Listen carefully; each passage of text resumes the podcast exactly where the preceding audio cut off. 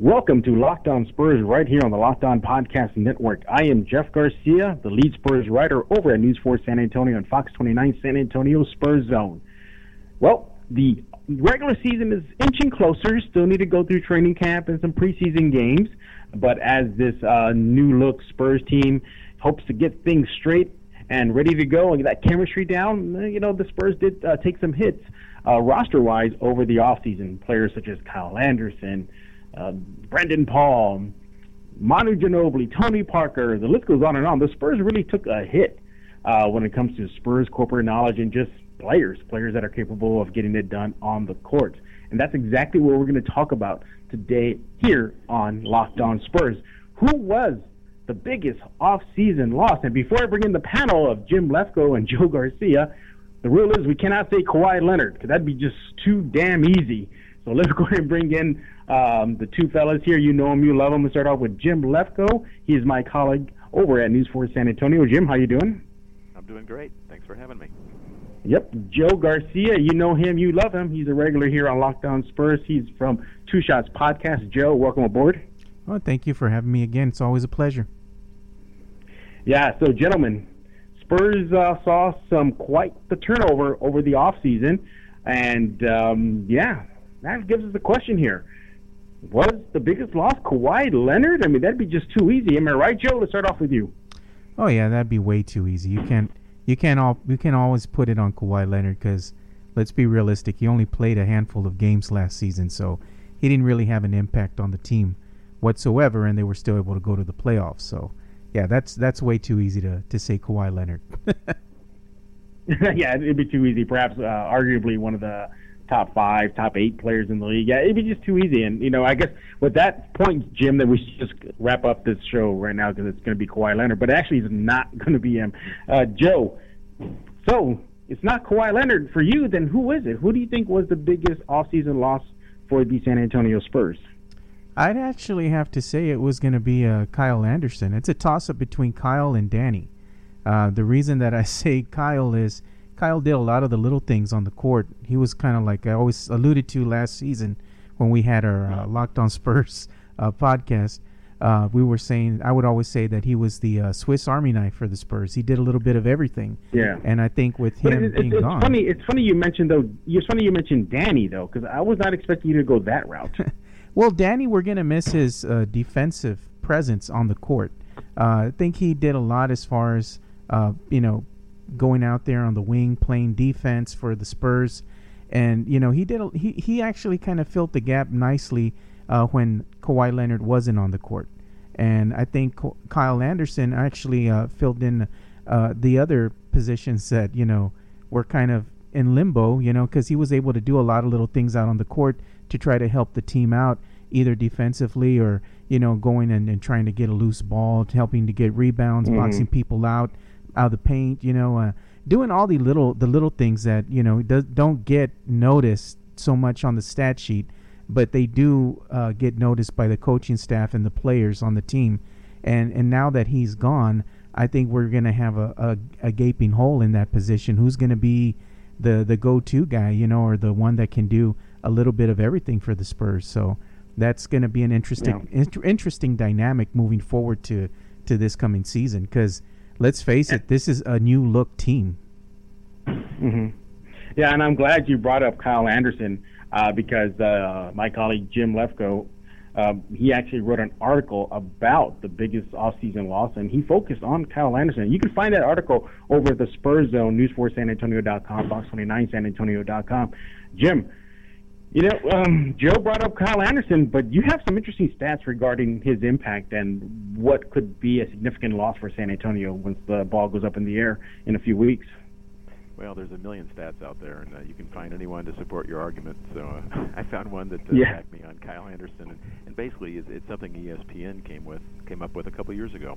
It's called uh, Real Plus Minus, and uh, for those that may not be familiar with that, they take a look at your offensive and defensive performances on the court and try to negate the impact that your teammates and the opponents have. So what they're trying to do is show uh, by numerical uh, analysis what your impact is. Uh, Kyle Anderson's real plus minus last year was 3.12, which may not mean much, except that it was 31st best in the NBA and only one spot behind um, uh, LaMarcus Aldridge. So uh, for, for for honors on the Spurs. So that shows the impact he has from a statistical point of view.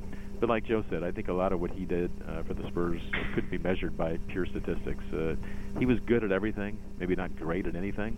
And I think uh, in the NBA, you tend to focus on folks that are great at one thing and maybe overlook what they aren't so good at. But I would argue that he was he's pretty darn good at everything, and uh, that's why Memphis, uh, you know, picked him up. And I think he's going to be the guy that the Spurs miss the most. Yeah, it's funny you um, you mentioned Kyle because I uh, had the, for, uh, the opportunity to really get in close with his camp when he was uh, a member of the Spurs, speaking of his family, his brothers, and they always would tell me they felt that he was a forgotten Spur, that uh, you know Spurs fans uh, don't really realize like his value. I mean, stuff that they would tell me. And uh, obviously, last season, Jim, he had no choice but to be inserted into the lineup because of the Kawhi Leonard situation, and we saw his stats spike throughout um, the stat sheet uh, pretty much, you know, a little bit of everything. Um, do you think that maybe there's some guy on this roster that could come close to what Kyle uh, gave the Spurs? Well, I think because he didn't do any one specific thing, I don't think there'll be one yeah. guy to replace him. But uh, the thing I was taken by was uh, going back to those numbers. It was his defensive ranking that gave him the overall uh, 3.12 number. He was okay on offense, but on defense he really excelled and you know that's hard to quantify. And I think uh, some of the guys they picked up this year uh, are going to help on the offensive end, but uh, we'll see if that defensive intensity uh, remains. Uh, Danny Green is another person who uh, obviously contributed a lot defensively, and and mm-hmm. so Kawhi Leonard. So we've we've hit this theme before, but I think it's the defense that's going to you know really sell this team this year, and uh, I think that's where we'll see. Uh, there's plenty of opportunity for guys to get court time if they show that they can uh, be good defenders like Kyle Anderson and Danny Green uh, displayed for their their tenures during their San Antonio Spurs careers. Yeah, Popovich uh, did mention that um, when he talked to the uh, media scrum. I think it was on media day, uh, saying that what's one of his um, key points he's focusing in right now is defense. You know, he, he acknowledged that a lot of defense went out the uh, window this offseason. Obviously, Kyle, uh, Kawhi Leonard, Danny Green, Kyle Anderson, but Joe. Um, who do you think? Who do you think could be that, as you said, the Swiss Army knife for the Spurs? Well, there's not like Jim alluded to. There's not going to be any one person that can really take over. But if I have to uh, guesstimate based on some of the performances I've seen going back to last season, I believe that Jaron Blossomgame could fill in nicely. Now he doesn't have the the skill set when it comes to the defense on the defensive end as a, a, Kyle Anderson did. But since he's young and he's still learning, it doesn't mean that he can't flourish into that type of player. Um, there's st- there's a lot of good things that I see in him, but it, it, he needs to you know be seen if he's even going to make the roster this season. But I still have hopes not only for him but also for for Derrick White to see if they can flourish into a you know a defensive presence out there for the for the Spurs. Yeah, I, I gotta agree with you. Um, you know, although Blossomgame doesn't really have the same, um, just the physique himself. I mean, Kyle Anderson was long, and you know, he had himself some real good uh, lower body. You know, he used his butt a lot, and you know, to back up guys. So, uh, you know, and then of course, Blossomgame. You know, that's one of the knocks on his uh, game. Not necessarily stat numbers, just that his his size. You know, he's well, he's like kind of an in betweener for the forwards. You know, but hey, you know, hopefully he does shine. And you're really pulling for Jaron to make that squad, aren't you, Joe? I have hopes that he can make the squad. you know, because I mean, let's not let you know, let's not kid ourselves. I mean, we we could always use some youth on the team. You know, because that's the movement in the NBA. Yeah. It's this youth movement, going smaller, going you know a little bit bigger, on you know, and yet still having great athleticism. And I believe that Jaron Blossomgame kind of fits that bill for the movement that the Spurs are are kind of you know shifting to now as you know they're getting younger. So it just needs you know the, these players they just need time to flourish, and that's one thing that yeah. we as Spurs fans I think we need to be patient with. This team isn't going to be a team that's going to go out and you know contend immediately for a championship. It, it's going to be a process, and then that's what I'm saying. It, yeah. we got to be patient and let these younger players kind of come into their own. Now, now before I give my pick, uh, who I think uh, was the biggest loss for San Antonio, uh, Jim, you, you know we're trying to figure out who could be that guy. Who could you know obviously we're you know the consensus is here on the show that it could be by committee. But what about the young kid Lonnie Walker? You know I I could see him doing a little bit of this, a little bit of that on the floor for San Antonio. Yeah, I'm excited about what he's going to give them long term. Um, I'm not mm-hmm. a, a big believer in rookies stepping right in and contributing, and uh, having watched Pop and uh, the way he treats uh, first-year players. Uh, I think this is going to be a developmental year for Walker, and mm-hmm. I wouldn't be surprised at all if he spends more time in Austin than he does uh, in San Antonio. That being said, uh, the themes of the day, if he can score and play good defense, there may be a role for yep. him on this year's team. And, and one fact that uh, I wanted to touch on, uh, of all the players that are gone this year, uh, they're losing 55.7 points a game scoring. That's a lot wow. to replace. So there is a lot mm-hmm. of offense. Five, five of the top 10 scorers from last season are gone. And uh, that's a wow. lot for a team that usually doesn't have uh, this kind of transition. So, it's, can someone like Walker step in? Sure. But I, I think there's there's one more wild card that we haven't mentioned, and I don't want to steal your thunder, but uh, on people that uh, they're going to miss from last mm-hmm. season, and this is a guy who didn't play a minute last season. Uh, he, he happened to be an assistant coach, and I think uh, the loss of James Borrego is going to hurt. Mm-hmm. Uh, he's somebody that's been with the team in a couple different roles in a couple different stints, but uh, he got an opportunity to be a head coach. Uh, he's in Charlotte now, and, and, and great for him. But I think um, the fact that they've had some transition in the assistant coaching ranks also could have a, a bit of a factor. You know, not not maybe the on-court notice that, that the loss of a player would provide. This is a, a smart guy who uh, helped strategize. Uh, you know, going into each game was one of uh, Pop's right-hand men, and and obviously uh, other teams knew that. And um, the the Popovich pipeline continues. You know, of talent dispersed around the NBA. But this is another guy that uh, you know they're going to survive. But it, he's another loss uh, as you look at all these players that have gone away. Uh, somebody important to the coaching staff is also gone. Yeah, uh, yeah. The Spurs definitely took some hits, uh, player-wise and coaching-wise, with the loss of uh, Borrego.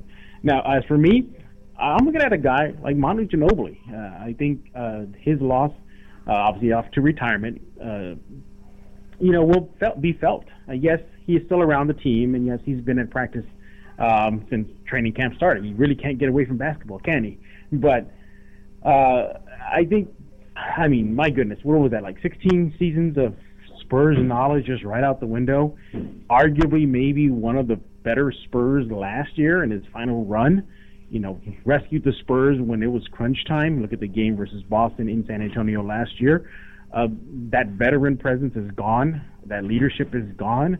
That player that other players would say they would rely on him. They would lean on him trying to figure out the Spurs system, trying to understand Popovich and his personality. That's gone. Now, granted, again, like I said, he is still in camp, but you know, just being there, that's great. But he's not going to be there every day. He's not going to be there in in-game situations. He's not going to be there in that locker room or on the bench teaching. And look, um, do I think maybe he could have given one more season? I think he could have but um, he just was ready to uh, call it a season. I mean, you look at the numbers he did last year, gentlemen. It wasn't too shabby for a guy already over 40. Uh, Joe, what do you think? I, I think they're going to miss uh, Manu. There's no question. I mean, Manu was kind of the heart of the team. He was that that spark off the bench that would ignite the the second unit. And without him out there, and of course without his knowledge out there, being able to you know share what he what he knows with these younger players, there's going to be a, a, gap there as well. So his presence is going to be felt, you know, when he's not there on the court. And now that he's going to, yeah. he's off in retirement, he's not going to be there. They can't pick his brain, you know, and it, it's going to be a loss that we're going to feel just like we felt with Tony, you know, leaving right now. I mean, it's going to be one of those things where we don't have a Tony on the court, we don't have a Manu. And you know we didn't have Tim Duncan for the last couple seasons because he retired as well. So it's going to take some getting used to. I mean, I, I, still can't get used to seeing Tony Parker in and a Hornets yeah. jersey. That just seems a bit strange and odd to me. It's an abomination, you know. I'm used to seeing him in silver and black. So just the way we feel as fans, I'm sure that the team is going to feel the same way. You know, they're going to be like, "Wow, we're we're missing Manu. You know, where's Manu at? Mm-hmm. You know." They, he was a person they yeah. kind of turned to in, in, key moments and pivotal moments of the game, you know, where he would give them guidance and leadership. And now that he's not there, of course, you know, it's the transitioning where somebody else is now going to have to step into that role. And like we keep mm-hmm. saying, it's going to be an interesting season because who who are the who's the next uh, person who's going to pick up that mantle? Yeah. Exactly, and and, and Jim, you look, he's still around, but he pretty much uh, squashed any thoughts of uh, coming back to coaching. So, what do you think about the loss of Manu Ginobili?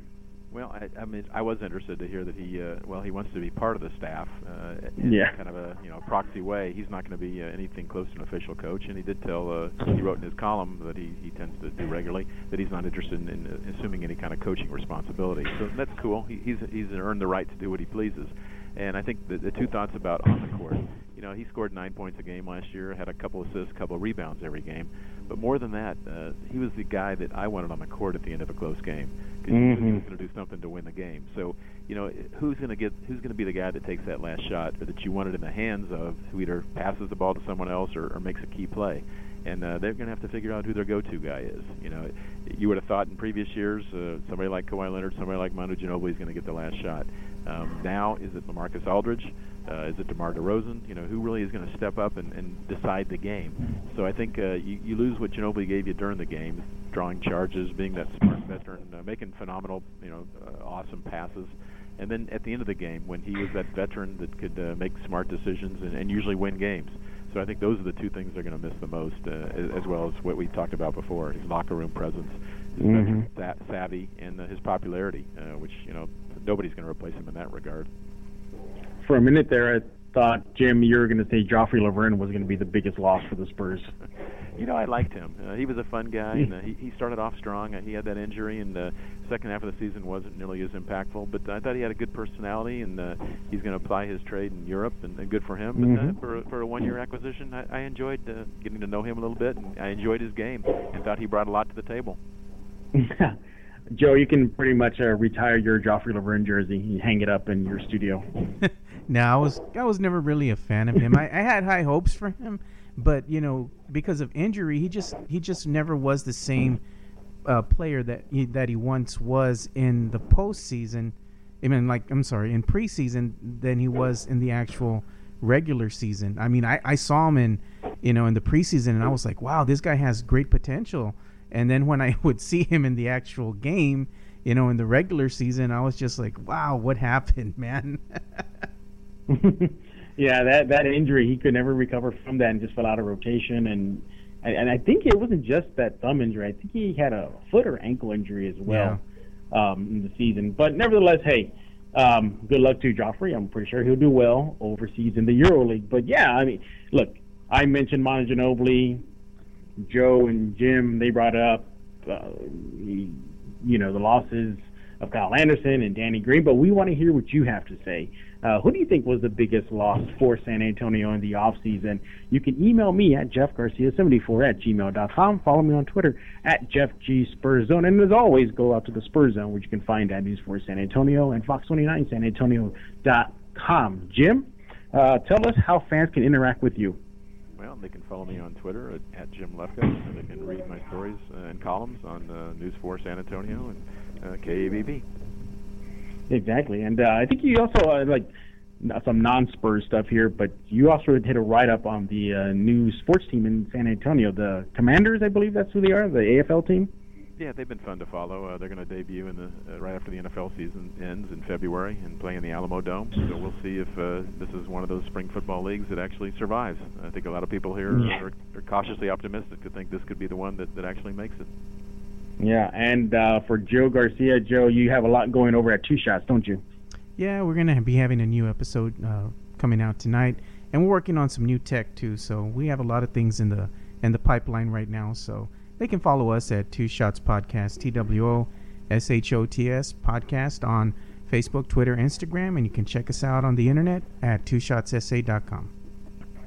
There you go. Go give uh, Joe and Jim a follow on all social media platforms. But for Joe Garcia and Jim Lefkoe, I am Jeff Garcia, and we're going to put a lock on this episode of Locked On Spurs.